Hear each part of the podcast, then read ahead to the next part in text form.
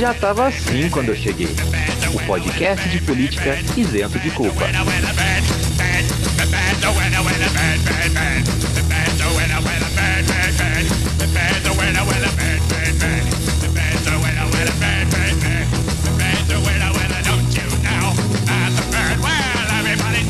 Salve, salve, Empieza el matriarcado. Salve, salve, meus queridos! Como estamos? Tudo bem?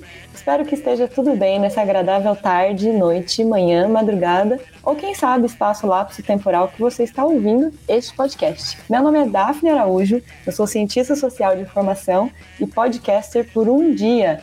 Lado tem ela, que tem as mesmas ocupações que eu, Bárbara Lima. Fala galera, eu sou a Bárbara Lima, também cientista social por formação, comentarista de Big Brother por empolgação e podcaster por um dia hoje.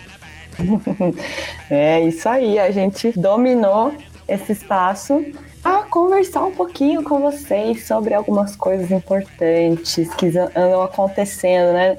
Nesse barco que está afundando, que é o Brasil. Dia 8 de março é Dia Internacional da Mulher e nós não vamos falar de feminismo aqui.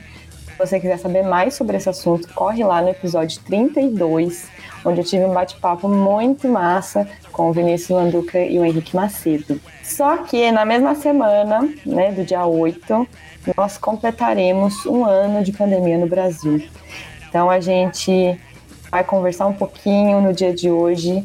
Invadiu, já estava assim quando eu cheguei para falar de pautas que dizem respeito a todos nós nesse momento de desespero e pandemia. Gabi? Então, bora lá, tá começando então. Já tava assim quando eu cheguei, o podcast de política isento de culpa. O podcast que veio para ressignificar a sua jornada, deslegitimar a sua chipada.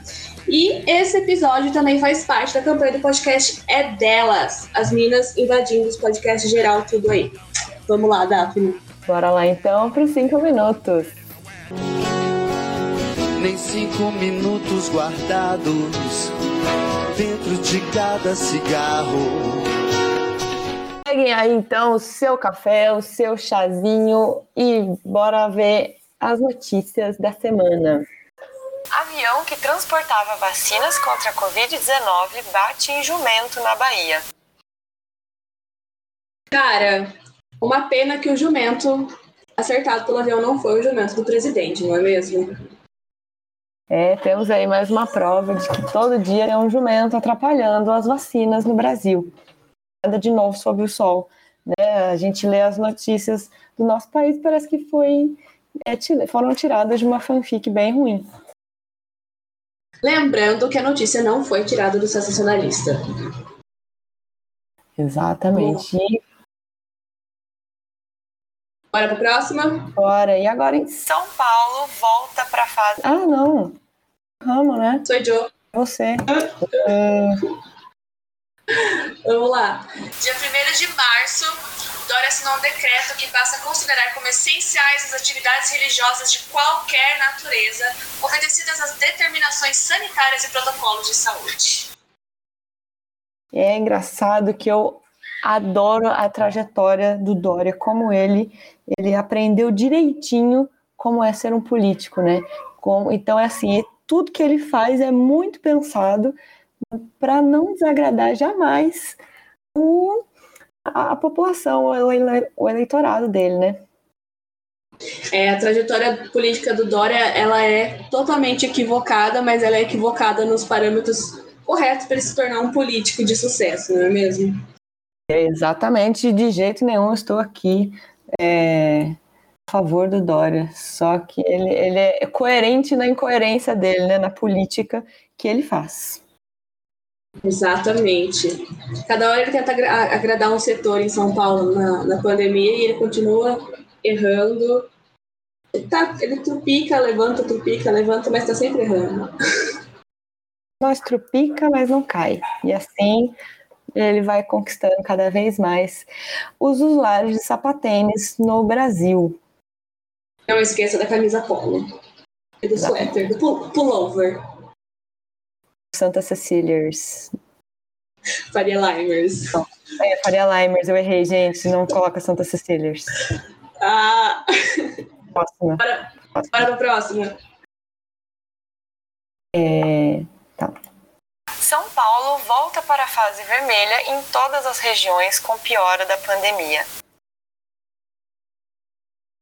Vamos lá. Eu lembro que no ano passado, no começo da, da pandemia, saiu um, um estudo do, ah, do London College falando que a gente ficaria no isolamento intermitente por mais ou menos dois anos. E o movimento e o, o modelo matemático deles, pelo jeito, estava correto, né? Então, a gente entra na fase vermelha, sai na fase vermelha, aí ele inventa um lockdown que não é um lockdown, aí ele inventa uma ordem de restrição que não é uma ordem de restrição, e a gente segue com UTIs lotadas, os bares lotados nas mesmas proporções, e agora com todos os templos religiosos lotados também. E escolas, lembrando que a fase vermelha, ela é vermelha para comércio, bares e restaurantes, mas ela não será vermelha para escolas e igrejas. Exatamente. Aí a gente fica sempre se questionando, né? O que, que é prioridade o tempo todo é, no Brasil, desde o ano passado, essa coisa do que é essencial ou não, ela vem sendo ressignificada o tempo todo, né? É, e aí a gente tem uma bagunça e uma crise total, né? Uma crise na política, uma crise na economia, uma crise na saúde que vem se agravando cada vez mais. Bora para a próxima, fresquinha também, agora fugindo um pouquinho do assunto pandemia. STJ anula, anula a quebra de sigilo bancário de- e fiscal de Flávio Bolsonaro no caso das rachadinhas. Nath Finanças, Bettina Rudolph, Natália Arcuri, qual será dessas influencers da área financeira explicaria como que o 01, com seu salário, conseguiu comprar nessa semana uma mansão de 6 milhões de reais? No momento em que a gente está ralando, a população brasileira sofre para pagar o arroz com feijão, ele consegue esse feito. Algum palpite, Babi? Claro, é, ele tem uma franquia da Copenhague. Você já comprou uma manhã benta na Copenhague? Muitos reais, cara. É É. caro pra caramba. É muitos talquês. Óbvio que ele tá rico. Realmente, só com a Páscoa aí ele já consegue ficar rico, principalmente com os ovos de laranja. Boa, boa. Encerramos então os cinco minutos. Deu, cinco minutos? Deu cinco minutos. Exatos? Quase cinco e cinco. Nossa, que sucesso. A gente é muito boa, cara. Faça esse podcast pra nós aí, galera. Você está ouvindo um programa oficial da campanha hashtag O Podcast é Delas 2021. Uma campanha criada para promover a maior inclusão e participação de mulheres no podcast no Brasil e em outros países. Para conhecer outros programas, procure pela hashtag nas suas redes sociais ou acesse o site o podcastadelas.com.br e encontre muitos episódios. Então, bora lá. É, descumprindo todas as expectativas e clichês que, que vem com, com esse mês de março, nós não iremos falar apenas de assuntos que envolvem e dizem respeito ao nosso gênero. Antes de entrar de fato no assunto principal de hoje, eu queria explicar uma coisa. Por que, que eu comecei apresentando esse podcast de forma toda formal, chamando de Bárbara Lima, e não demorou nem cinco segundos para eu começar a chamar de Babi? né, Babi? O que, que, que rolou? O que, que aconteceu? Faz quanto tempo que a gente se conhece? A gente vai, vai falar sobre isso mesmo, assim, para mostrar que a gente já chegou nos 30 e já. Ah, eu não tenho problema nenhum com isso. Cara, são 11 anos já? 11, Mais, 12? né? 12. 12. Cara, eu sou de humanas até hoje, 12. 12. 12 anos. Longínquos 2009, quando a gente entrou na universidade, em plena expansão, reúne, ProUni, expansão universitária, expansão das bolsas de estudo. Tava Ai, tudo lindo, maravilha. A grama era cortada, tinha papel higiênico, a gente podia fazer planos para o futuro. Não é mesmo? Exatamente, exatamente. É, esses dias eu vi no Twitter é, a mais pura verdade, né? O nosso erro foi ter é, programado a vida adulta no governo Lula e Lula e Dilma, e aí a gente se viu nesse governo atual, em que todas as expectativas elas não só foram por água abaixo, mas como foram transformadas no nosso pior pesadelo. Exatamente. Ainda mais a gente que veio da Humanas, né? Uhum. E na época gente... tinha, tinha perspectiva de trabalho, de pesquisa, e agora a gente está aí tendo que lutar para conseguir qualquer coisa. Qualquer coisa. Exatamente. E é um pouco sobre isso que nós vamos falar hoje, né? É, é na semana que a gente completa um ano de pandemia no Brasil, vamos falar um pouquinho sobre né, os tópicos que giram em torno da pandemia, mas principalmente sobre as, as responsabilidades, né, de quem que é a responsabilidade de, de garantir vacina, de quem que é a responsabilidade em abrir mais leitos. É, como que os trabalhadores estão segurando essa onda, né? E de que maneira a pandemia, isso já vem sendo falado em vários, em vários lugares, vários veículos de, de informação, muitos pesquisadores e pesquisadoras já têm apontado como a pandemia ela só vai escancarar o que já existia antes, né? A desigualdade e o descaso né, só vai ficar aí a, a, a olho nu para todos nós. Exatamente. Uh, uma dúvida que tem. Uma dúvida não, né? É mais uma falácia, um questionamento, um, um argumento né, de quem está do outro lado é de questionar o papel dos estados e municípios na pandemia, né? De tirar uhum. a culpa do, do Bolsonaro. O Bolsonaro literalmente fala, já estava assim quando eu cheguei, não é mesmo? Boy, I usually only get this excited when they say the title of a movie in the movie. Eh, eh, he said it, he said it. Ah, é, mas já estava uma bagunça, a economia já estava ruim, a saúde já estava ruim, e as pessoas ficam culpabilizando prefeitos e governadores pela má gestão da pandemia e esquecem das funções do governo federal. E aí, vamos lá. De quem é a responsabilidade pela vacina? Não adianta a imprensa querer botar na minha conta essas questões que não cabe a mim. É, só uma, uma coisinha que eu queria falar é que é, algumas pessoas até dizem assim, né? É, ao fazer uma crítica contra o Bolsonaro, ao fazer uma crítica ao Bolsonaro, elas falam assim: ah, a gente não tem presidente. E como até essa crítica ela é favorável ao Bolsonaro, né? Porque você falar, não, a gente não tem presidente, parece que ele que ele tá tirando férias, parece que tá tudo bem ele não fazer nada, né? Exatamente. Que tá tudo eu... ok, porque não é, não é da alçada dele fazer isso.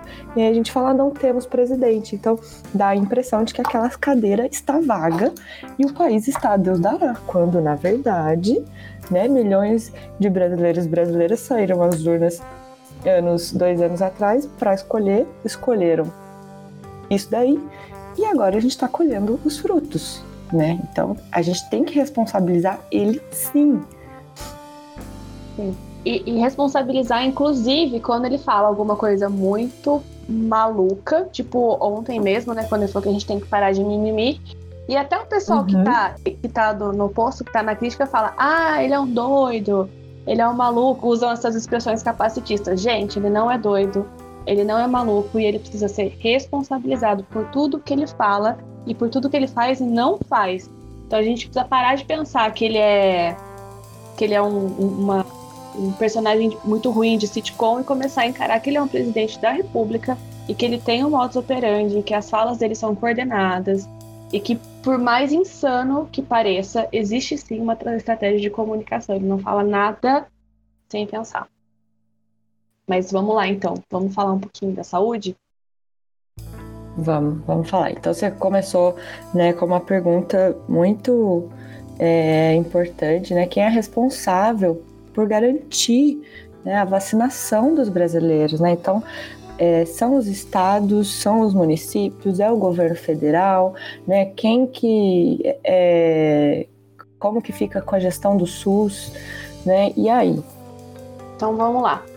É, a primeira coisa que a gente tem que lembrar que independente da, da questão da, da municipalização da saúde, que a gente tem que lembrar que na década de 90 né, logo com a, com a redemocratização, foi criado esse plano de municipalização da saúde. e ele foi encabeçado uhum. nas campanhas né, de 94 a 98, principalmente pelo PSDB, que seria basicamente descentralizar a saúde do Brasil, tirar da, ter uma coordenação nacional, mas descentralizar. Então, cada município é responsável pelos recursos, pela distribuição, aplicação dos recursos, pela gestão e pela accountability dos recursos. O que, que seria a accountability, né? A fiscalização da utilização dos recursos. Então, vamos lá. Apesar da municipalização, tudo tem que sair, tudo tem que sair e partir do Ministério da Saúde.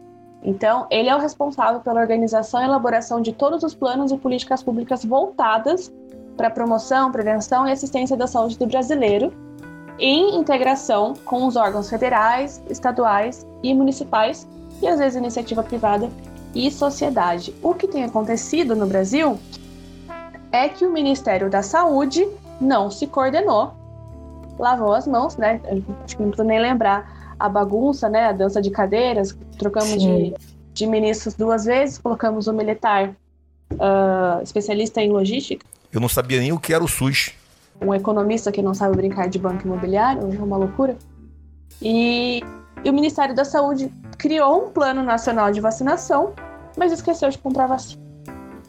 É, exatamente. Aí a gente tem uma gestão né, bagunçada e, e, o nosso, nosso sistema único de saúde, né, o SUS, que compartilha essa, essas responsabilidades entre União, Estado, municípios, fica é, completamente é, com a sua administração bagunçada, principalmente porque a, a União gosta aí de fazer um desserviço e de sempre atacar né, os governadores no trabalho em conjunto, né?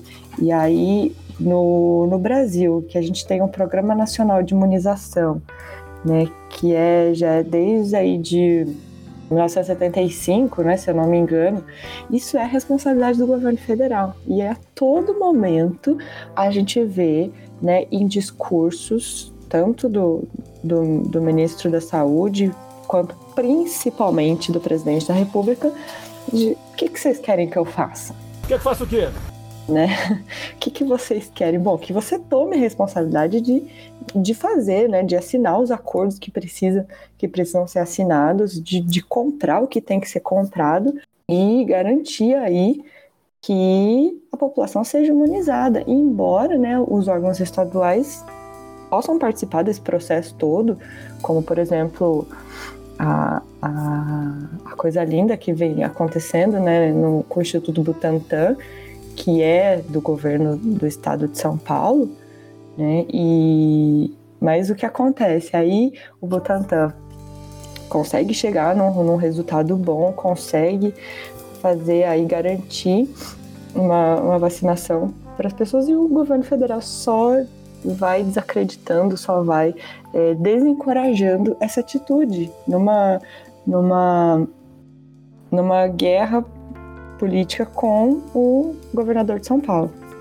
Exatamente. E só para deixar claro, a gente aqui não está defendendo o Dória, a gente não está defendendo não. o prefeito da cidade, muito pelo contrário, eles é. têm que ser cobrados sim, eles têm que ser responsabilizados. Lembrando ali no comecinho que eu falei da municipalização da saúde, uma das ideias uh, desse, desse plano, né, é de que a sociedade também fiscalize, né, junto à Secretaria de Saúde o que tem sido feito. Então, a gente tem que cobrar sim, vereador, prefeito, Secretaria de Saúde, mas a nossa ideia aqui é explicar essa, essa falácia que tem, que tem surgido aí nas redes sociais, falando que, ah, mas tudo é culpa do Bolsonaro, ah, mas o Bolsonaro passou dinheiro para os estados e municípios, ah, mas é tudo é culpa dele. Gente, a culpa também é dele, é dele, é do Pazuello, é do Dória, é do prefeito da sua cidade, é do seu colega que fez festinha, é de todo uhum. mundo. Então, assim, enquanto a gente não se coordenar, a situação vai ficar fora de controle. Eu tô aqui no site do, do Ministério da Saúde, eu quero só ler para vocês rapidinho quais são as responsabilidades do Ministério. Vamos lá. Respeitar pais e responsáveis. Frequentar a escola e cumprir a carga horária. Respeitar os professores, educadores e demais funcionários da escola. Respeitar o próximo e suas diferenças. Manter limpo e preservar os espaços e ambientes públicos conhecer e cumprir as regras estabelecidas. Política Nacional de Saúde, coordenação e fiscalização do Sistema Único de Saúde, né, que a gente faz como SUS, saúde ambiental e ações de promoção, proteção e recuperação da saúde individual e coletiva, inclusive dos trabalhadores índios e índios, informações de saúde, insumos críticos para a saúde. A responsabilidade de comprar insumos para a vacina é do governo federal.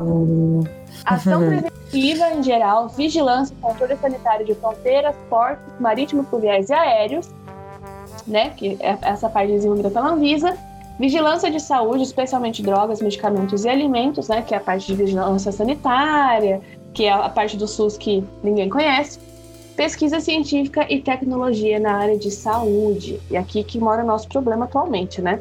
O governo uhum. parece que esqueceu que precisa de investimento para desenvolver vacina. É, exatamente. Se no começo do, do governo Bolsonaro a gente, nós, né, de humanas, da área da, das, das ciências sociais e tudo mais, a gente entrou em desespero com os cortes. Ele fez o favor de, de ampliar esses cortes para diversas áreas. Então, não adianta, gente. Um país que não investe em ciência não vai colher os frutos da ciência. É, a conta não bate, sabe? Não precisa ser um um gênio da, da matemática para entender que se você não tem investimento em equipamento, em, em, pesquisa, você não vai conseguir produzir. E aí nós vamos ficar reféns de, de tecnologia e insumos que vêm de fora. Que aí também o bonito não quer comprar, né? Não quer fazer os acordos. Agora que decidiu fazer um acordo e, e adquirir a vacina da Pfizer, antes tarde do que nunca, mas poxa vida é, que inclusive essa vacina da Pfizer foi uma movimentação bem estranha, né? Porque teve aquela falha de comunicação logo no começo, que a Pfizer ofereceu a vacina, o governo não respondeu.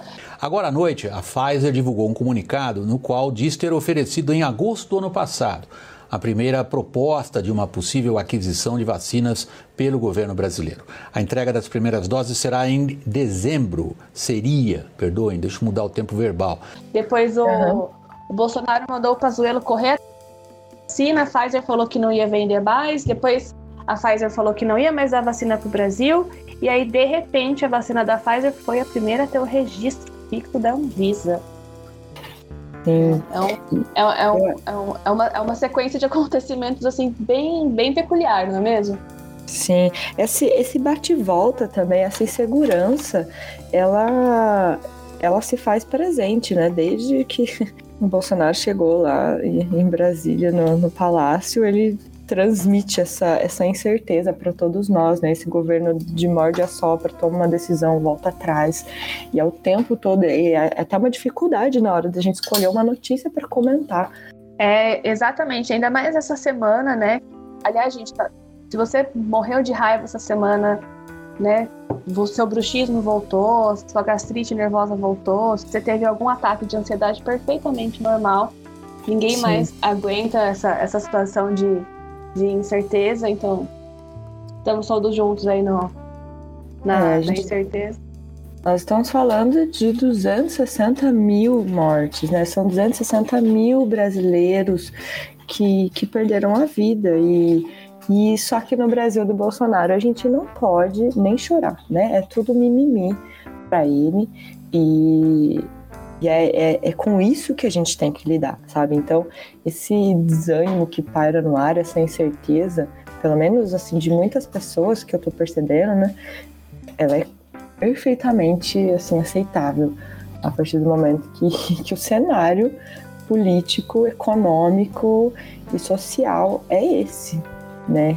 E, e aí as cidades, pequenas cidades ou grandes cidades ficam nesse abre e fecha, abre e fecha. Vem o presidente da República, fala que isso não é necessário, vem o presidente da República e desacredita do uso de máscaras e a gente parece que né, tá aqui na, na, na caverna do dragão e não tem fim. Né? Parece que não vai ter fim, os outros países avançando e, e a gente voltou para março de 2020, né? Com, com lockdown, com live do, do Gustavo Lima e com a gente pedindo para as pessoas não saírem de casa usarem máscara. Pois é, né? Parece que a gente retrocedeu. Eu, eu, eu gosto de falar que a gente está no fundo do poço cavando com uma colherzinha de plástico, né? Uhum. sem, sem saída, né? A gente entrou num, num, num ciclo vicioso e é desesperador ver todos os outros países, né? A, a, as economias retomando, né? o comércio reabrindo, o turismo voltando, todo mundo, obviamente, né, num ritmo mais lento, utilizando máscara. Enquanto aqui no Brasil, uhum. nada acontece feijoada, tá? A gente tá, tá nessa, nessa loucura. Lembrando que essa semana a gente passou os Estados Unidos no número proporcional de mortes e infecções. É. É muita é. coisa. E aí, além de tudo isso, a gente ainda tem que lidar com uma, uma população que segue defendendo isso aí e segue dizendo que ah, a gente, na verdade, os Estados Unidos agora não se fala mais porque é, não é mais o Trump que está na, na presidência. Que grande equívoco, né? Pensar que só se fala nisso porque o alecrim dourado do Bolsonaro é quem tá lá. Sendo que, na verdade, é a má gestão dele que, que fez com que a gente chegasse a esse ponto, né? Nós temos potência nós para lidar com isso, né?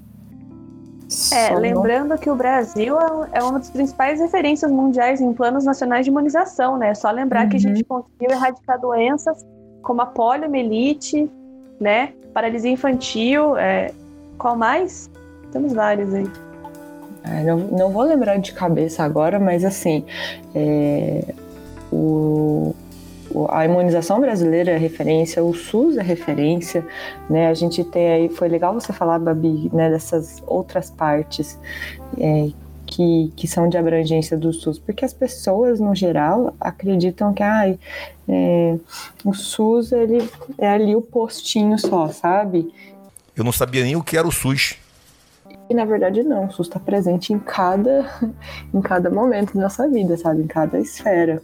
Ah, desde o do agente que vai na nossa casa fazer o controle da dengue até, até na, na, na vacinação, nas campanhas. Né? Quem não lembra aí desse ícone da, da infância dos anos 90, o Zé Gotinha. Olá, meu nome é Zé Gotinha.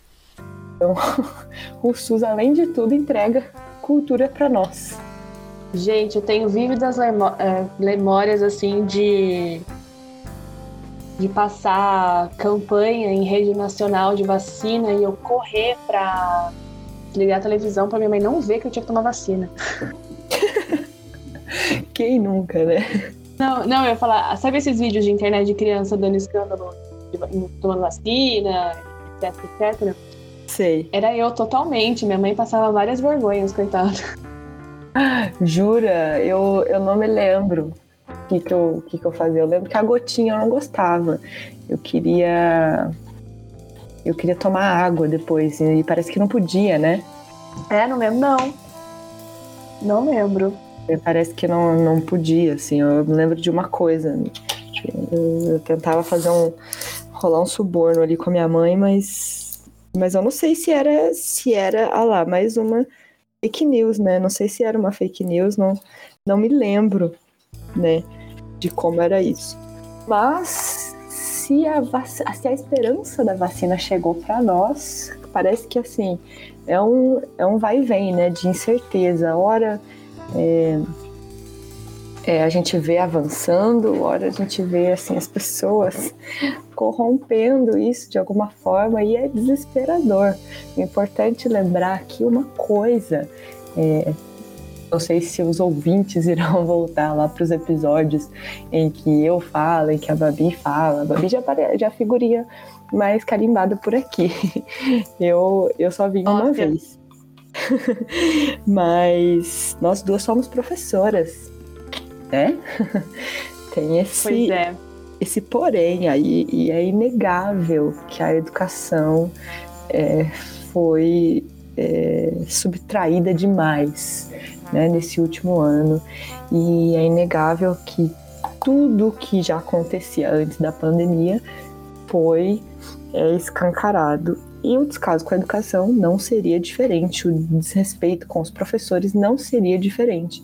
Então, é, fica nesse bate-volta, nessa incerteza, né? Os professores vão ser vacinados, tem hora que coloca e depois volta. Ontem, 8 horas da noite, eu estava procurando essa notícia, porque, é, de um lado, a gente sabe que que as crianças e os adolescentes, né, as pessoas em idade escolar, os brasileiros e brasileiras em idade escolar, ensino, ensino infantil, fundamental 1, 2, ensino médio, eles foram muito prejudicados. E não só porque é, a escola é, em, em, muitos, em toda a sua extensão do, do, Brasil, não conseguiu dar conta, assim, dos conteúdos. Mas porque a escola é mais do que isso, né? Muito mais do que isso.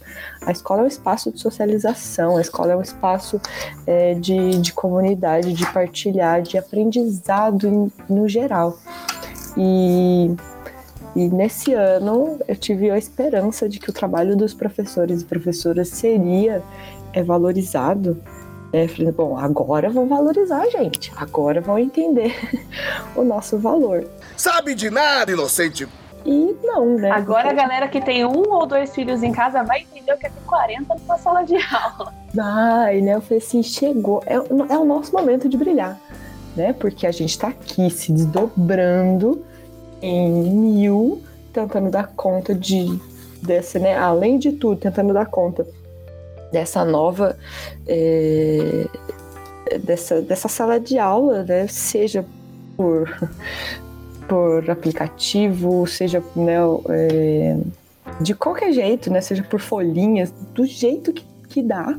Na verdade, esse não é o nosso momento. O 2021 entrou com uma grande é, reivindicação de, de pais, mães e famílias no geral, né? Só que uma reivindicação não para, olha, vamos imunizar os professores, né? vamos imunizar os profissionais da educação no geral, né? Porque não é só de professor que se faz uma escola, mas tem, tem toda uma equipe por trás, né? De limpeza, de, de merenda.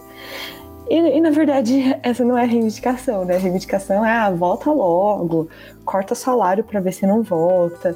E eu fico assim, eu, eu fico impressionada como eu ainda me surpreendo com esse tipo de, de, de pensamento, né? Sou muito inocente de querer de querer que as famílias reivindiquem, né? Cara, Outra é, coisa. É, é, muito, é, muito, é muito triste, né? Eu, eu, eu caio naquela cilada entre eu não vou criticar uma mãe que está com a criança dentro de casa há vários uhum. meses e precisa trabalhar e precisa né, desenvolver outras tarefas. Mas, por outro lado, eu vejo um, é, o mesmo movimento que você, entendeu? A galera é desesperada para desovar a criança na escola, entendeu? Gente, criança precisa de escola, criança precisa de rotina, criança precisa de educação. A gente sabe que no Brasil, em casos mais extremos, tem criança que vai para a escola para comer, né? Sim, sim. Só que, ao mesmo tempo, uh, a gente sabe também que tem criança que não tem condição mínima de higiene em casa e tem piorado, né? Eu tava vendo uma notícia esses dias que a maioria das pessoas que usaram, que tiveram um auxílio emergencial usa, utilizaram para comprar comida e com o corte do auxílio eles deixam de comprar material de limpeza. Né? Então, uhum. então aquela coisa, tipo, a pessoa não tem condição mínima. Eu tenho relatos de, né, de colegas que trabalham na rede municipal que eles têm roupas extras na escola, porque às vezes a criança chega sem banho, eles dão banho na criança na escola né? Isso assim, uhum. tipo, obviamente num caso muito extremo. Então, como é que a gente faz um controle sanitário para essas situações? Como é que a gente protege essa criança? Como é que a gente protege esses professores? Como é que a gente protege os funcionários da escola? E em outros casos, esses dias eu vi um meme assim, engraçadíssimo, né? A criança indo pra escola com a máscara do Batman e voltando com a máscara do Pikachu. né? Olha, mãe, que legal, troquei com meu amigo. É, gente, é, é, terrível, né? Só quem teve em sala de aula com criança, né? A Daphne dá mais aula para adolescente, mas eu já tive experiência com criança. Em, em, uma hora de aula, né? No meu caso, sou professora de inglês, então eu não fico quatro, cinco horas seguidas. Uh, você tem que ficar o tempo todo pra criança, oh, tira o dedo do nariz, para de cuspir no amigo, né? Levanta daí, uhum. sai do chão, não lambe a maçaneta. É, é, é, é, complicado, né? Porque assim, não adianta, gente, é criança. A criança ela não nasce madura, né? Ela não nasce sabendo, ela não nasce disciplinada. Sim, não, e, ainda mais como. depois Ainda mais depois de um ano fora da escola, né? Então, assim, ninguém quer passar na frente dos profissionais de saúde de linha de frente, ninguém quer passar na frente das pessoas com comorbidades, dos idosos, mas isso precisa ser colocado em pauta, né? Parece que agora, até o momento em que esse podcast está sendo gravado, os professores estão sendo incluídos na, na, na lista aí. Mas tudo pode mudar. Mesmo se a gente tiver assim uma criança né, ou adolescentes, enfim, e uma escola toda preparada, toda seguindo protocolos. Vamos, vamos pensar no cenário ideal ou no cenário das escolas particulares. Né? Que uma escola toda preparada, toda demarcada, professores todos com, com jaleco, face shield, microfone, máscara, é, as crianças todas com máscara é, é, padronizada, enfim, o cenário ideal. As famílias estão dispostas a colaborar, não adianta a escola toda se blindar, né, seguir todos os protocolos que são exigidos pela, pela, pela vigilância sanitária, se no final de semana aquela criança ou aquele adolescente, aquela família vai se aglomerar, vai pro bar lotado, sabe? Vai dar festão e, e junto com um monte de gente. Não adianta. Ou se aquela pessoa é um, né, se, a, se a família dela é de comerciante e esse comerciante não está usando máscara, gente, de nada adianta. Então, eu vejo muito o discurso de ah, escola, pesquisas mostram que a escola é segura. E é ótimo, eu acho muito engraçado como as pessoas usam a ciência só quando convém, né? Fonte Águas de Lindóia. É, exatamente. Então, assim, beleza, a escola é um lugar seguro, né? A, a, pode ser um lugar seguro, né? As pesquisas mostram que ai, as crianças. A gente ainda está conhecendo, mas o que se conhece do vírus né, nas crianças é mais tranquilo, beleza? O problema é todo o resto, né? E aí? A gente não está pensando todos os, os, fatores que isso que isso é, que isso acarreta. Então de nada adianta ter tudo perfeito é. se você vai pro vai pro festão no final de semana. Não dá, vai é. viajar, vai aglomerar na praia, não, não tem condições, sabe? É esse senso de comunidade que não não tá rolando.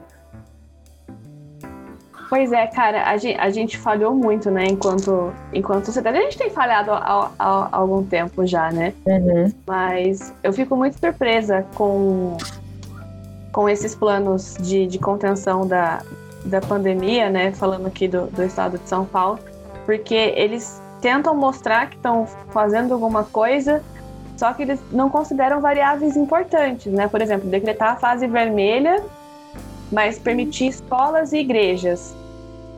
Uhum. Né? Vamos colocar aí uma, uma questão de, de prioridade. Qual é a prioridade das igrejas? No momento, gente, eu não estou falando contra nenhum tipo de religião, é só que pensar na questão da prioridade, né? Tipo, você precisa mesmo se deslocar e ir na missa esse final de semana? Você precisa mesmo se deslocar e ir até, ir até o seu culto? Porque, né, eu entendo que todo mundo cansado, todo mundo exausto, só que a gente ficou nesse abre e fecha o ano todo e a gente chegou numa situação de descontrole. Por exemplo, enquanto a gente está gravando aqui, sexta-feira de manhã está tendo paralisação em São Paulo das pessoas falando contra o lockdown. Ah, mais uma, né? Mais uma é, entre tantas que já ocorreram e que, e que vai acontecer, né? Ah, e, e, a gente vai continuar, a gente vai continuar. Isso, gente, isso aqui é um looping eterno de pandemia e frustração, né? Uh, a gente, obviamente, a economia do país está em frangalhos, não é mesmo? Sim. O PIB encolheu de novo e, e, e vale ressaltar que o Brasil já estava dando sinais de recessão econômica desde 2019, tá? Uhum. Não é um, assim, obviamente que não estaria tão ruim quanto está agora por causa da pandemia, só que se a gente pegar números de, de outros países, né? Estados Unidos, alguns os outros países da Europa, na própria América Latina, ninguém ficou tão mal quanto o Brasil. Então, uma falta de coordenação nacional, e agora não falando só da saúde, mas também, né, política e econômica também está nos atingindo grandemente. Então, assim, é óbvio que, que tá todo mundo desesperado, todo mundo sem emprego, tem comércio fechando. Só que daí, o que, uhum. que, que, que, a gente faz? Por exemplo, as pessoas estão falando muito assim: ah, tem que abrir mais leitos. Gente, não adianta abrir mais leitos. Né? Adianta, né? Claro que adianta. Claro que a gente tem que ter mais leitos, claro que a gente tem que ter hospital de campanha, claro que isso não devia ter sido desmanchado, mas assim, a gente tem que lembrar que o Brasil, né, em agosto, setembro do ano passado, as coisas começaram a estabilizar. Aí veio o ano novo, veio o carnaval e o brasileiro esqueceu. Sim. Né, da pandemia. E já era previsível que isso ia acontecer agora, né? Bom dia, é. Davi. Olha só a criança fazendo presente no, nesse podcast. É, é isso, né? É, a, as medidas todas elas foram relaxadas muito. Então, o mesmo comerciante que está lá fazendo protesto, não todos, óbvio, né? Mas o mesmo comerciante que está lá fazendo protesto é aquele que lotou o, o seu estabelecimento, né? E é muito importante que, assim, o próprio comerciante entenda que realmente a, isso tudo, a pandemia, o lockdown, a culpa não é dele enquanto indivíduo, mas, pô, já que tá todo mundo aglomerando lá, vamos reivindicar a coisa certa, né? Vamos reivindicar, a, vamos, vamos chamar a responsabilidade para quem é, realmente é, precisa ter essa responsabilidade alertada. Vamos reivindicar é, vacina, vamos reivindicar que, gente, é um absurdo o auxílio emergencial já era um valor assim bem complicado. Agora ele diminuiu. Né? Então, assim, a cesta básica em São Paulo está custando 630 reais. Né? O auxílio emergencial é de 250. Essa conta ela não fecha. E em Belo Horizonte a cesta básica custa 550. E aí? Sabe? Então, o desespero das pessoas é compreensível, porque a gente só tá vendo é, os preços subirem esse abre e fecha, abre e fecha sem, sem perspectiva né, de, de, de estabilização da economia e esse auxílio desse, desse jeito. Né? Então, as pessoas realmente se desesperam e aí acabam é, procurando meios para desestressar e para aliviar essa tensão, e isso vira uma bomba de neve né? Que aí você vai no bar, que aí você vai na igreja, que aí você vai aí sair em busca desse termo que virou, que, que popularizou também, né? Saúde mental. Só que aí tudo agora é saúde mental, né? Quando tudo saúde é saúde mental. mental, nada é saúde mental, né? A galera adotou o mantra da Pugliese lá no começo da pandemia. Foda-se a vida. Uhum. ah, Cara, ai, usar máscara é desconfortável. Ai, eu, eu preciso viver. Gente, é uma porra de um pedaço de pano na cara. Gente, vocês já assistiram, inclusive, aquele Instagram A Vida de Tina? É maravilhoso. Assistam. Já, já assisti. Fica, fica, aí a indicação pra quem nunca viu. É, é maravilhoso. Gente, só pra atualizar aqui enquanto, enquanto a gente fala, essa notícia é do dia 3 o Brasil atinge 7,3 milhões de vacinados contra a Covid, 3,47% da população. Se a gente seguir nesse ritmo de imunização, a gente vai alcançar a imunidade coletiva em quatro anos. Olha que beleza, né? É a perspectiva que a gente quer, que a gente gosta, né?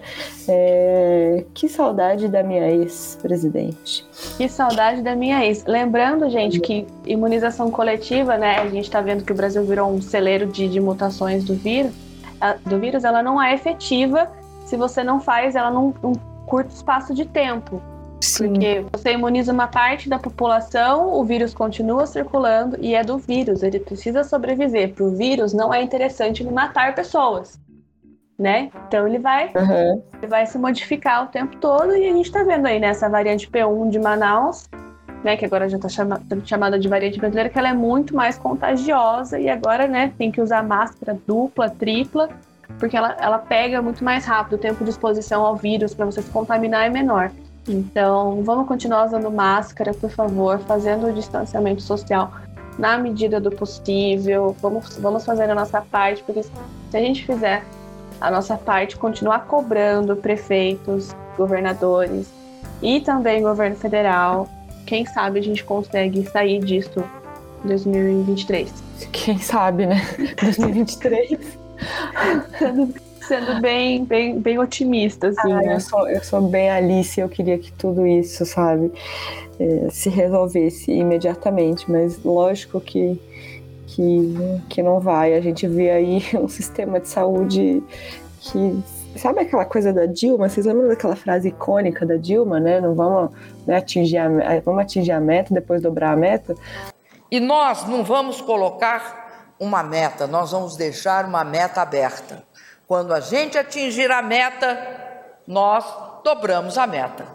E eu, eu tô vendo isso do, da pior maneira possível, né? Com, olha, os, ano passado a gente fala, nossa, o sistema de saúde não vai aguentar, vai entrar em colapso, tá?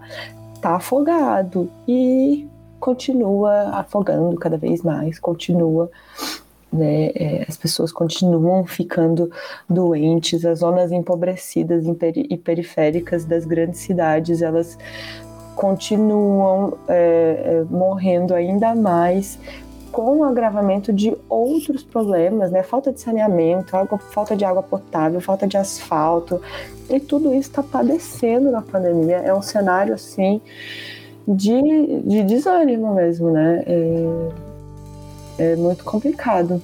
É, a pandemia está escancarando ainda mais, né, a desigualdade social uhum. que vem aumentando no Brasil nos últimos anos. É, é bem, e... é, é, bem triste. E por falar em desigualdade, desigualdade social, é, só para dizer que a gente não falou nada sobre, especificamente sobre é, o nosso gênero, né? Mas assim, é, é inegável, já existem pesquisas, a gente não está tirando nenhum desses, desses desses dados que nós estamos comentando aí da, das, das vozes das nossas cabeças, mas sim de pesquisas, né? E, e assim, é, o que aconteceu, né? Em março do ano passado, um ano atrás, bum, corona chegou no Brasil, isola todo mundo, né? Então todas as medidas de isolamento social que foram é, feitas para inibir a propagação do corona, elas é, fizeram com que muitas mudanças no plano privado acontecessem também. Né? Então, uma dessas mudanças gigantescas foi que, bom, primeiro as crianças saíram da escola e ficaram todas em casa, né? E as pessoas também, né? Muitas pessoas de, de, de, de trabalhos aí que a gente chama de trabalhos intelectuais, né? É, passaram a utilizar aí a modalidade de home office, né? Para para continuar trabalhando, para continuar produzindo. Então... Gente, eu amo que a pandemia desfez totalmente o mito do home office.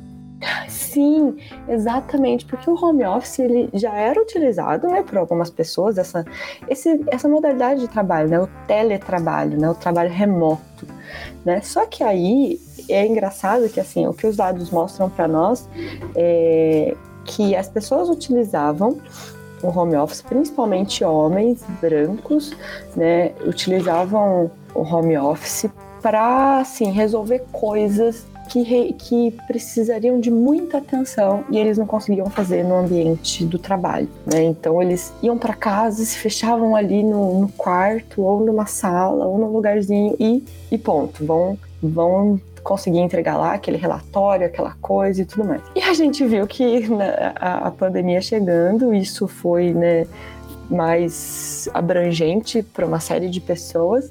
E a gente viu que na verdade não é assim. As pessoas estão trabalhando aonde dá, sabe? Na mesa da cozinha, na mesa do, do quarto, quando tem mesa, né?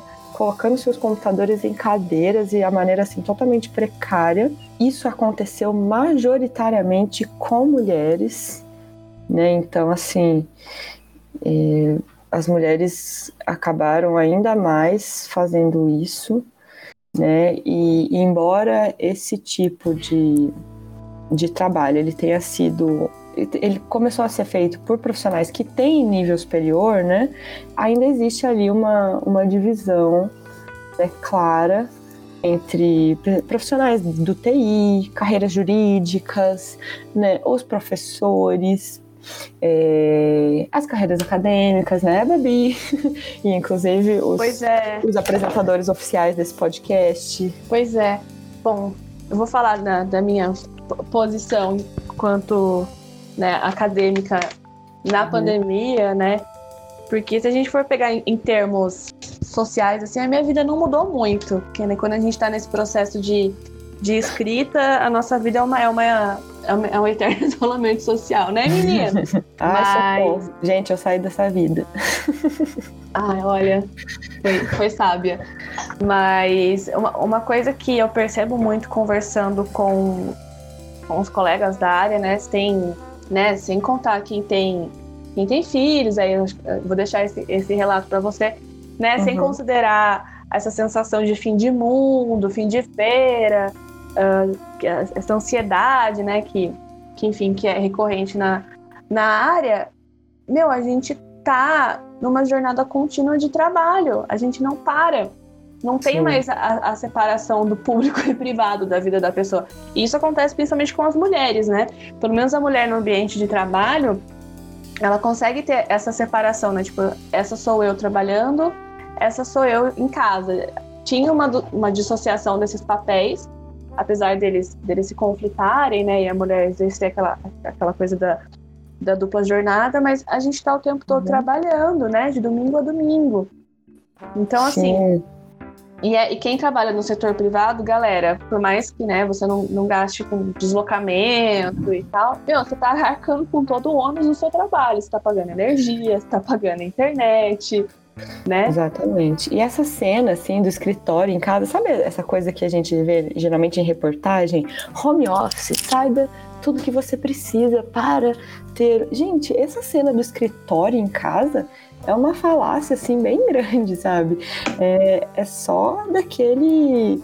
Sabe, a pessoa que está trabalhando de terno e gravata é só, é só dos repórteres mesmo, né? Porque é, geralmente você tem que lidar ali com toda a dinâmica da casa que está acontecendo ao seu redor, né? Seja você homem ou mulher. Mas a gente sabe, né, que é, as mulheres que, as famílias que têm filhos pequenos, né, que, ou em idade escolar, estão se sobrecarregando, né, estão somando aí uma sobrecarga de afazeres domésticos, juntamente com a, a, o acompanhamento da educação remota, né, e às vezes muitas delas têm, têm que né, é, se responsabilizar ali pela, pelas tarefas de, de proteção mesmo dos idosos, né? Muitas pessoas foram cuidar dos avós, das mães, e, e tudo isso acontecendo, e você tendo que trabalhar, produzir, e você fica ali numa, numa rotina extremamente cansativa, uma rotina que você não tem hora para entrar, hora para sair as pessoas também, sabe, no geral, parece que ficaram doidas e mandam mensagem para você 11 e meia da noite pedindo coisa. E. Pois é, a, a noção do, do, horário comercial, ela acabou. Já era, né? Ela acabou. Ela acabou. Isso é muito, isso é muito bizarro. Gente, se eu puder dar um conselho para vocês, estabeleçam horário comercial, entendeu? Não respondam e-mail, não respondam mensagem, se fizer horário de trabalho às seis, não respondam. É, é, é, sério, faz uma diferença incrível na vida das pessoas. Exatamente. E aí o que a gente, assim, esse contexto vai colocar muitos, muitas pessoas no ambiente da casa, né? E aí foi até engraçado. É, em dezembro do ano passado, uma, uma professora que eu sigo aqui no Instagram, ela até falou, gente, como é que faz para se sentir de férias? Eu não tô me sentindo de férias porque eu, eu dei aula o ano inteiro na minha casa, sabe? Você não desliga, você não, você não desconecta, né? E aí é, você fica é, com essa com essa angústia, né, de estar o tempo todo estar o tempo todo trabalhando e claro, não seria diferente com outros é, não é diferente em outros setores, não seria com, em relação às profissões, né? Como é, isso vai mostrar a, a diferença né, de gênero, de raça, de classe, quem é que fica em casa de home office, né? Quem é que está conseguindo ficar em casa de home office? Quem é que consegue fazer o trabalho remoto, exercer isso daí? Né? Então a gente tem aí uma perspectiva de raça, gênero e classe muito é, importante e pertinente. Se não levar isso em consideração, não faz sentido. Né? Quem são as mulheres que estão conseguindo, embora com todas as dificuldades, né, conseguindo ficar em casa e, e fazer o home office, né, são mulheres brancas, são mulheres de ensino superior, são mulheres de, de classe média. As mulheres negras elas estão desde sempre, não, não teve pandemia para elas, né? É, e pensar que no começo da pandemia a gente achou que sairíamos seres humanos melhores, não é mesmo? Exatamente. Eu lembro, eu lembro aqui é, é até bonitinho lembrar da inocência. Eu lembro que a gente entrou, né, por volta do dia 6, 7 de março, em isolamento. É, acho que um pouquinho mais, se eu não me engano. E aí as pessoas falavam, ah, estamos de quarentena. E, a, e outras diziam, não, não fala quarentena. Quarentena são 40 dias. a gente não vai ficar 40 dias. Pois é, já estamos quase beirando os 400 dias. Estamos de castigo por sermos brasileiros, essa é a grande realidade. Somos brasileiros e, e, e a gente vai ficar de castigo para, né, em relação a outros países também. Ô oh, vida. Ô oh, vida, olha. É isso, galera. Vamos, vamos encerrando o bloco por aqui. Pode ser? Bora, vamos encerrar e agora vocês ficam aí com a Gabi. Pode, Pode falar, falar, Gabi. Gabi herdeiros da lei Rouanet.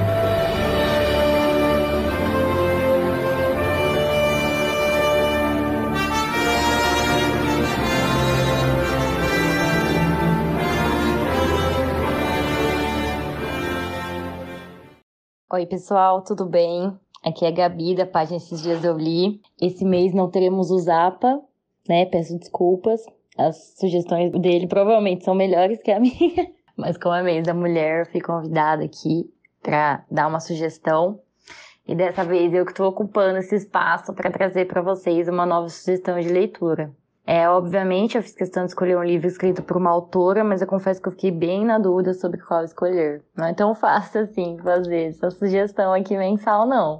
É, existem milhares de escritoras fantásticas, eu sei, tanto na ficção quanto nos textos teóricos que eu poderia citar, como Virginia Woolf, Judith Butler, Angela Davis, só para mencionar algumas mais óbvias. Mas eu queria fugir da obviedade e indicar um livro que a maioria de vocês provavelmente não tenha lido e de preferência nacional.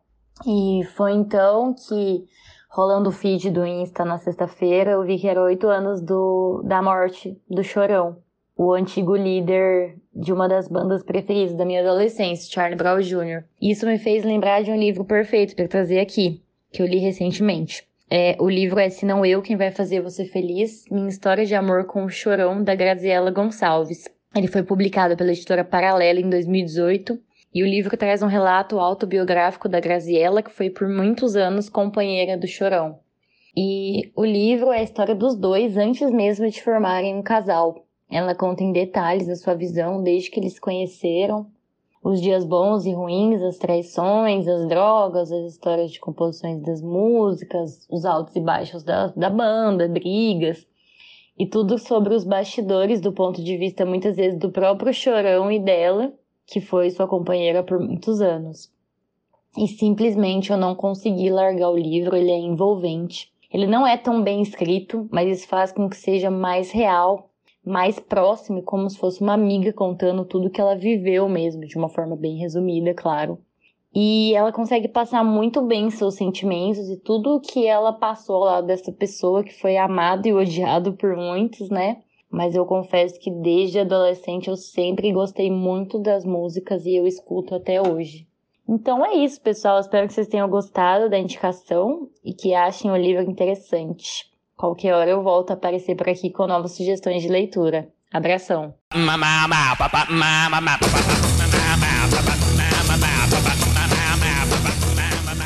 Maravilha, maravilha. Obrigada, Gabi. Valeu mesmo. Bora pro próximo bloco, então? Bora, partiu.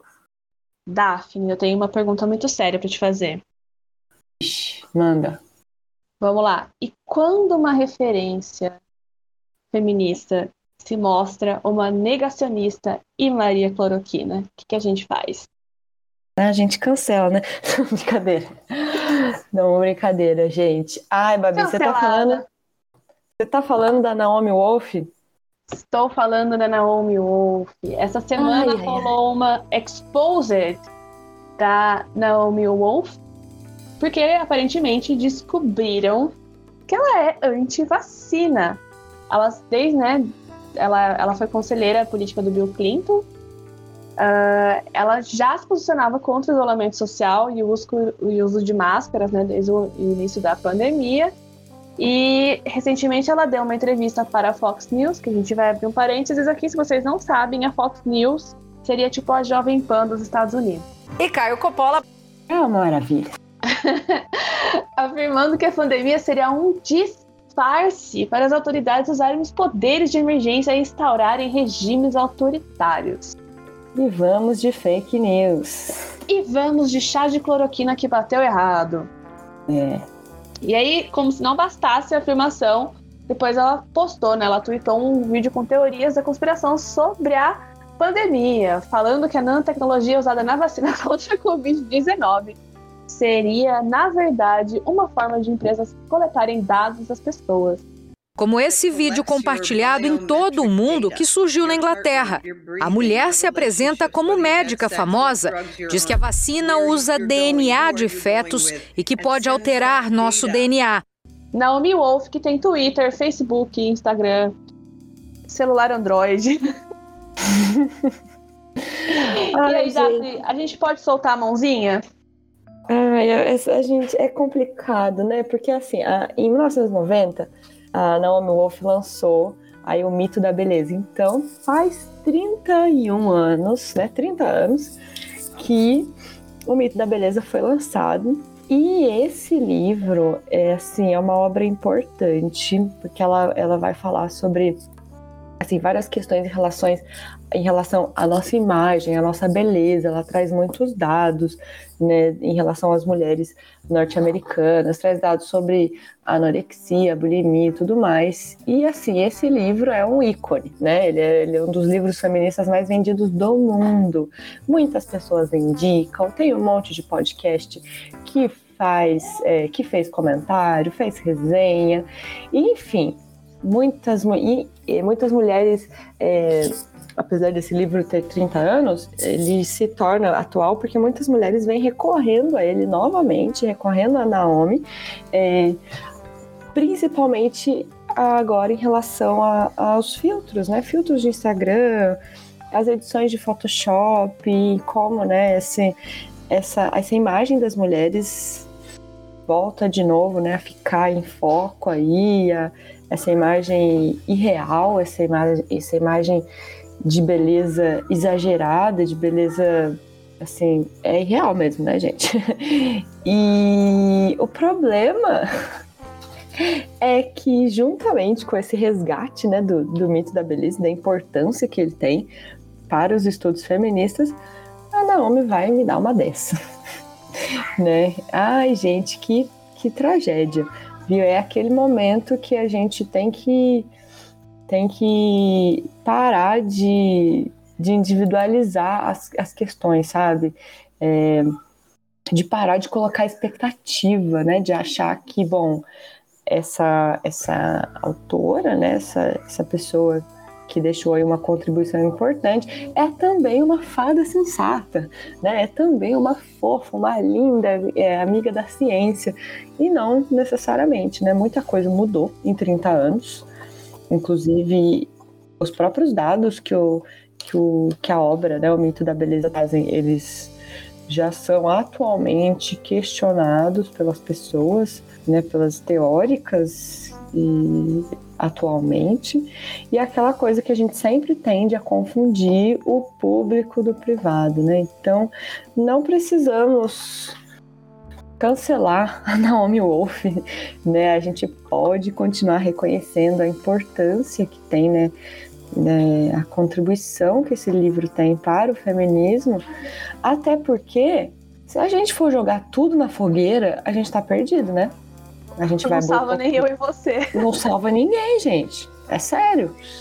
É, assim, Hitchcock, Kubrick, é, Woody Allen, assim, uma série de, de pessoas que que em suas trajetórias profissionais fizeram contribuições e a gente tem sim que levar em consideração, ó, essa coisa que essa pessoa fez foi importante, né, para a área dela ali. Mas ela é uma pessoa. Lembre-se que pessoalmente, né, no CPF ali, não.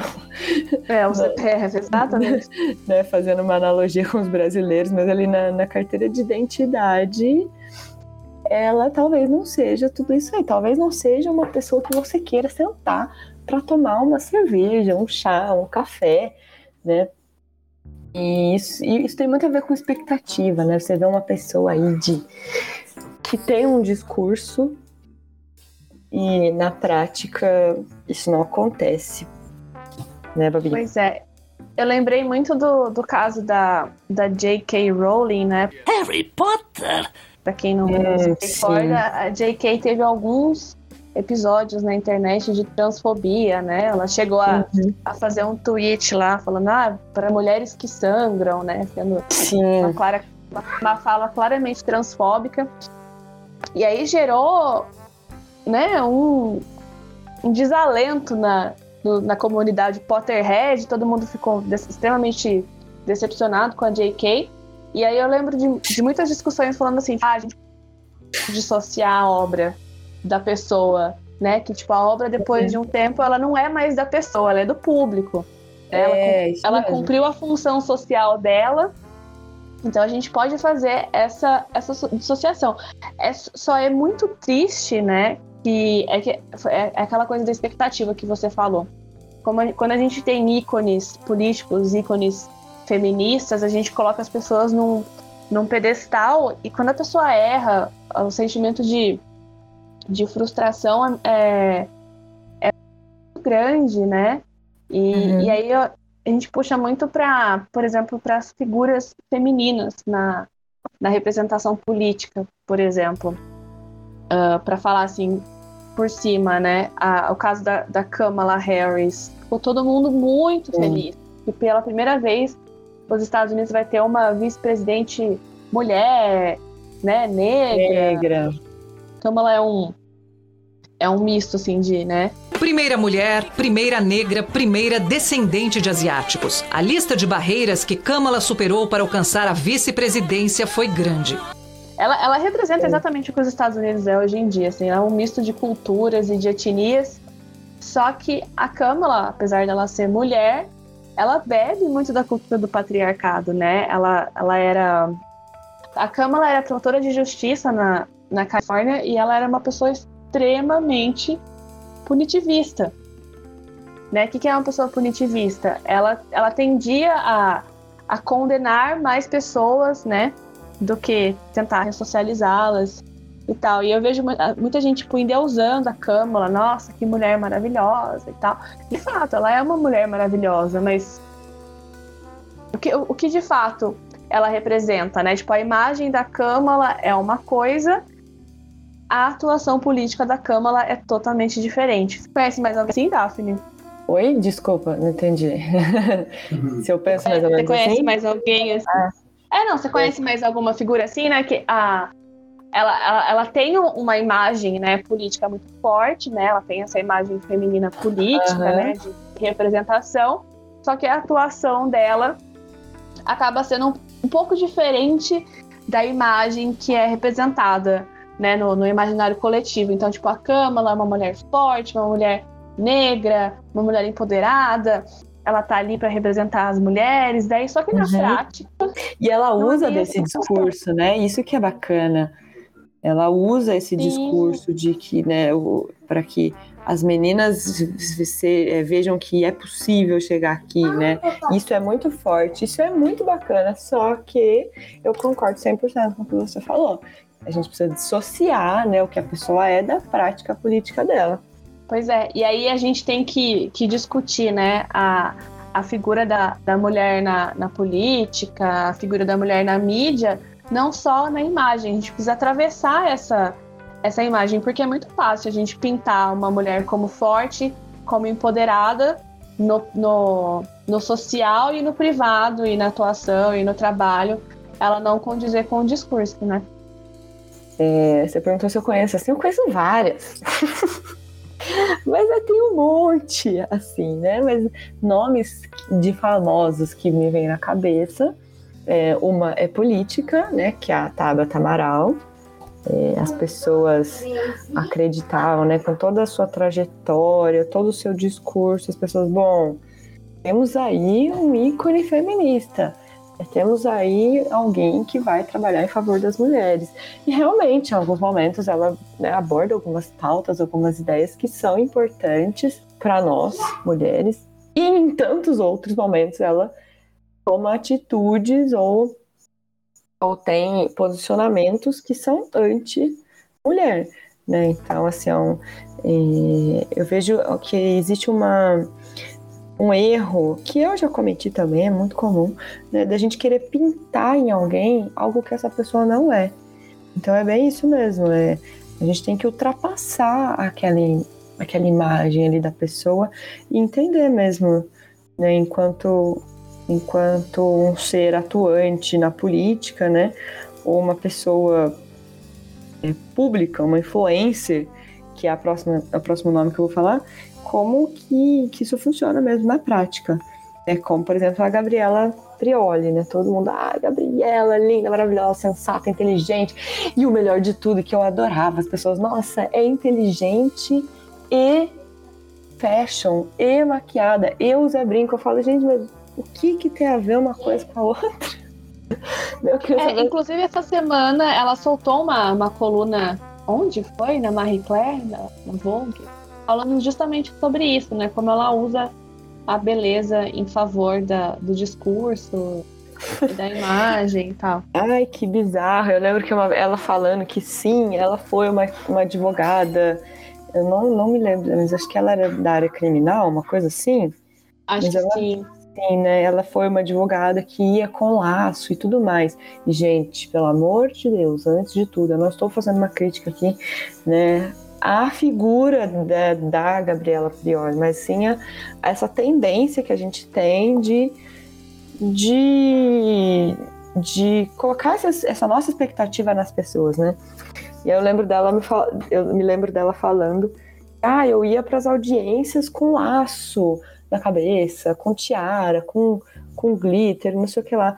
Eu pensei, cara, em nenhum momento ela imaginou, não, ou ela teve essa esse, essa percepção de que isso só é possível porque ela é branca, porque ela é loira, porque ela é de classe média alta, né?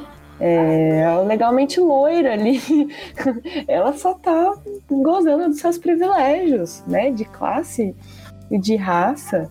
Eu duvido que o colega dela, o, o Silvio Almeida, um grande advogado também, brasileiro, intelectual, aí sempre tá, tá na mídia, é, falando lindamente, eu duvido que ele podia chegar de qualquer, sabe, de, usando adereços, né, que ele bem entendesse, que ele quisesse.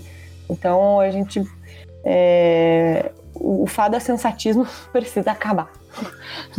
Ah, precisa, precisa. A gente precisa entender que pessoas não são perfeitas e principalmente, né? Assim, só para fazer uma, uma meia-culpa aqui, não parecer que a gente tá falando contra as outras mulheres, né? É. Ah, é, não, não é nossa intenção, gente. Não ah, é.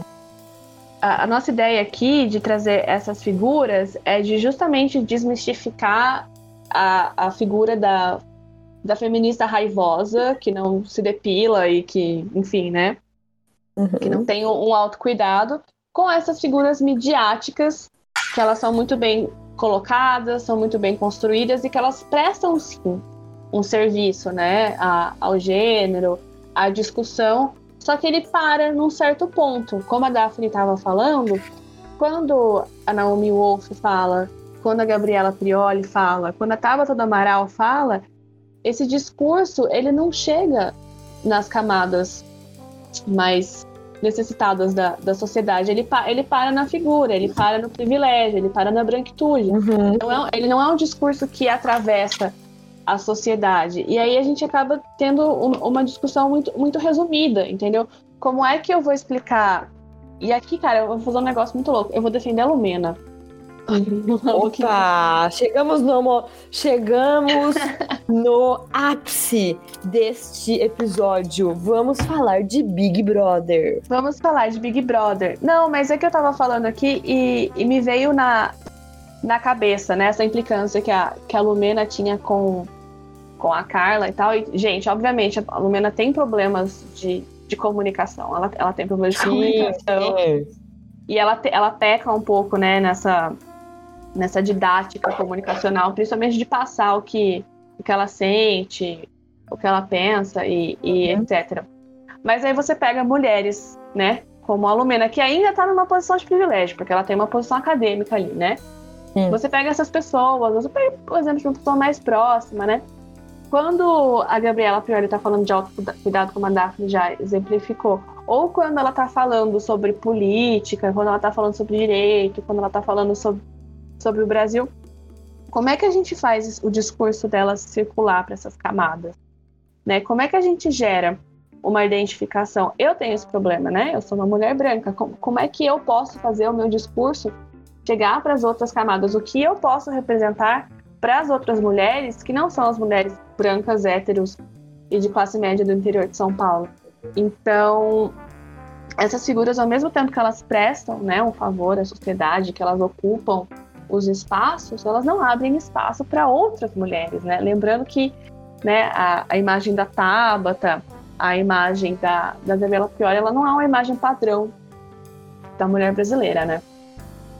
É, então, aí fica, assim, fica uh, naquele, no discurso muito, assim, que é, o, é um pouco que incomoda, da, da meritocracia, né? Olha, eu ralei, principalmente da Tabata, né? Eu ralei muito, eu vi, né, quando ela conta toda a trajetória dela de vida e não sei o que lá, que, mas assim, beleza, é, a gente respeita, entende, realmente isso acontece, né? Não, não estamos querendo aqui negar isso, mas com quantas isso vai ser possível, né? Quantas vão conseguir uma bolsa em Harvard, sabe? Então a gente tem que tornar isso palpável aqui, porque senão fica aquela coisa da, do, da jornada do herói, né, gente? Da, da heroína aí no caso, né? A jornada da heroína e a gente vai se alimentando disso né? e, e, e o, que, o que precisava ser popularizado é, é assim mais acesso, mais, não essa coisa de você pode, você indivíduo pode, mas assim, o que, que enquanto sociedade a gente consegue fazer para que mais meninas e mulheres né, cheguem lá e não, olha, eu fiz isso, então corre atrás, você também vai conseguir, sabe? Seja você a sua Harvard. e eu fico um pouco incomodada com esse discurso, né? É, eu me, eu me incomodo bastante também, assim, né? Eu, eu, eu acompanho tanto a, a Tabata quanto a, a Gabriela Fioli, e elas têm muito esse discurso assim: vamos abrir a cabeça, uh, mais razão e menos emoção, vamos uhum. ler, vamos pensar a política com a cabeça e não com o fígado. O meu convite é para você que quer parar de discutir política com o fígado. Como?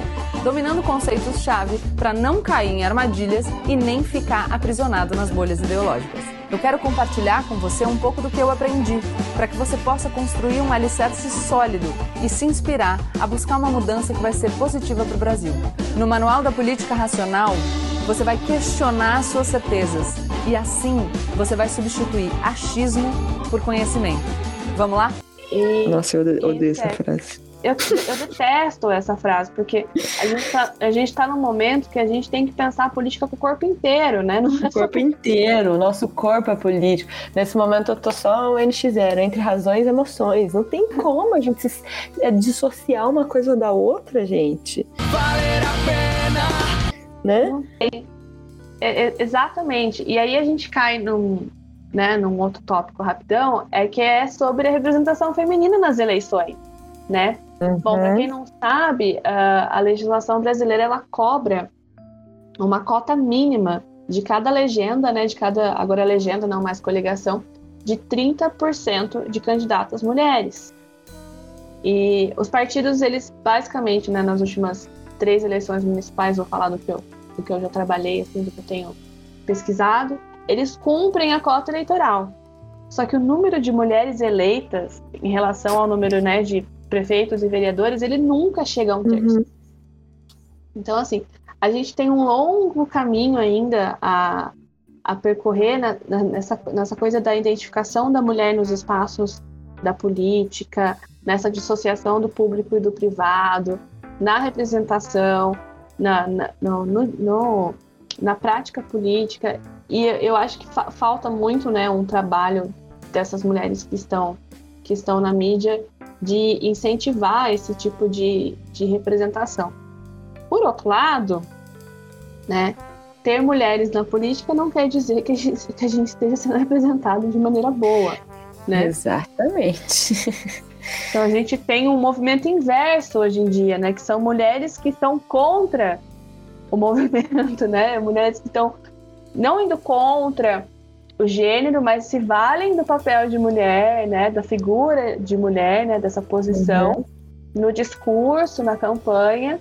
Aí chega lá, uma vai roubar a buzinha da outra, né? E vai, e vai brigar publicamente, vai transformar todo Exatamente, ou aquele volta para aquele papel, gente, isso é tão anos 90, aquele papel que a mulher vai fazer, vai cuidar da caridade e não sei o que lá. Nossa, eu tenho um ranço disso, sabe? E e aí as pessoas, principalmente no Brasil hoje, os bolsonaristas, os conservadores, tudo mais, ai, mas olha só, tem mulher. E daí que tem mulher, né? Assim, quais são as ideias daquela mulher? No, o, lá no episódio 33 eu falei um pouquinho que o feminismo é você defender toda e qualquer mulher. E também não é odiar os homens, mas é você ser coerente nas suas ideias, né? E, e defender as pessoas que têm ideias coerentes também. Exatamente. Não, e aí, não vou defender. Gente... É... pode falar nomes, né? Não vou defender Damares, é, jo é, Joyce e, e, todo mundo, todas as figuras aí, porque são mulheres, não faz sentido, né? Pois é. É, é importante a gente ressaltar isso, né? Que toda e qualquer representação feminina ela é importante, mas ela precisa ultrapassar a, a imagem, né? Ela precisa ultrapassar é. a propaganda e, e ocupar todos todos os espaços. Isso porque a gente falou que a gente ia falar sobre gênero, mas. É, é não, mas acaba, né, falando. Então, mas eu acho que é isso, né, Babi? Eu acho que é dá isso, pra galera. gente ficar por aqui. Espero que vocês tenham gostado dessa invasão. Não precisam ficar com saudade. Semana que vem o Manduca e o Henrique voltam. Semana que vem eles voltam com, com mais informações quem sabe notícias melhores, não é mesmo? É, esperamos que sim. Solta a música, editor!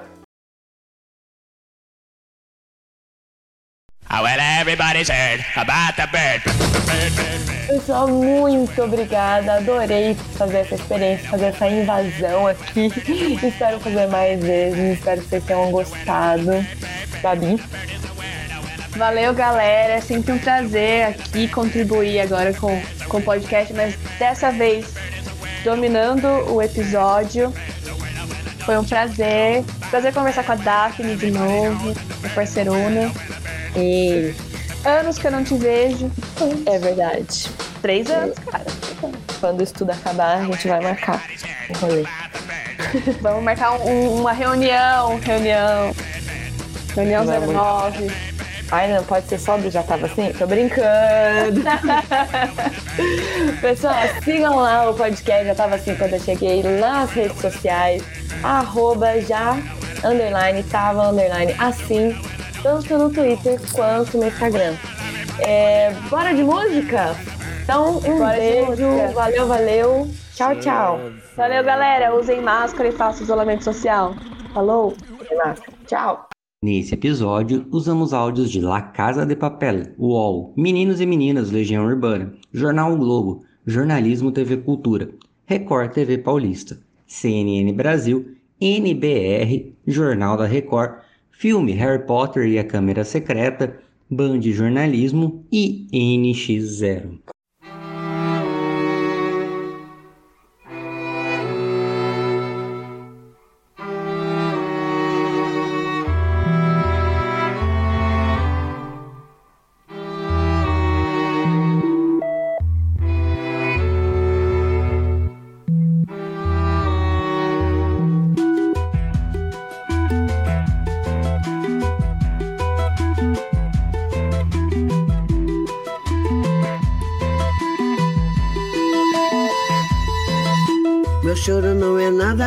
Carnaval.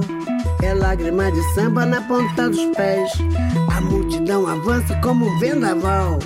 Me joga na avenida que não sei qual é. Pirata e super-homem cantam o calor. Um peixe amarelo beija minha mão. As asas de um anjo soltas pelo chão.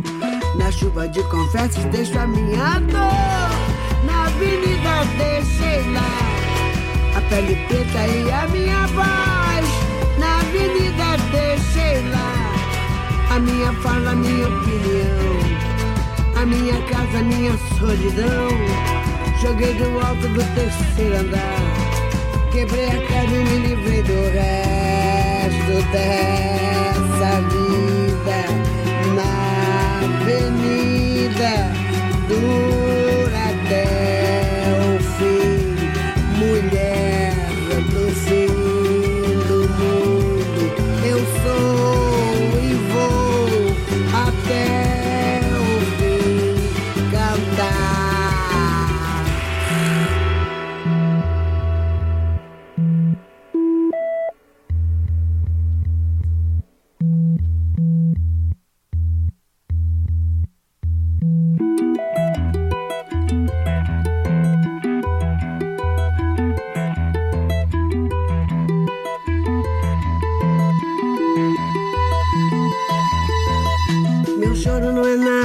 de carnaval.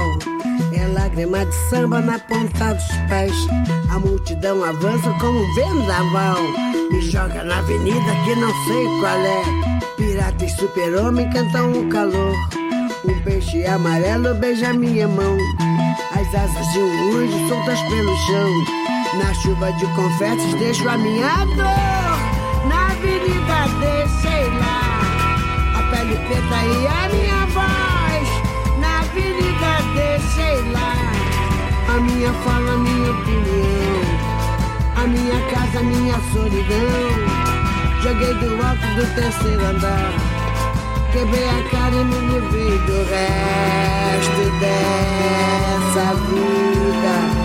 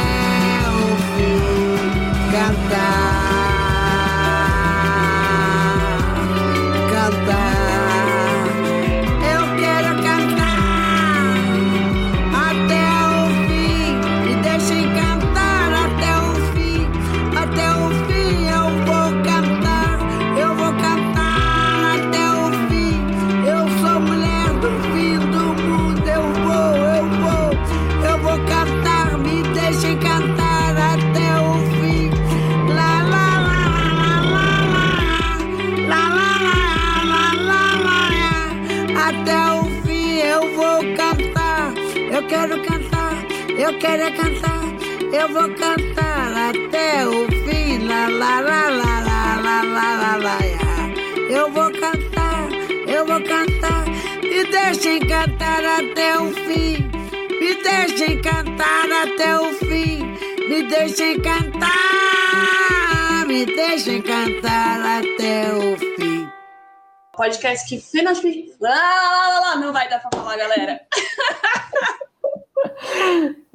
É, tipicamente veio, vai ter que falar devagar.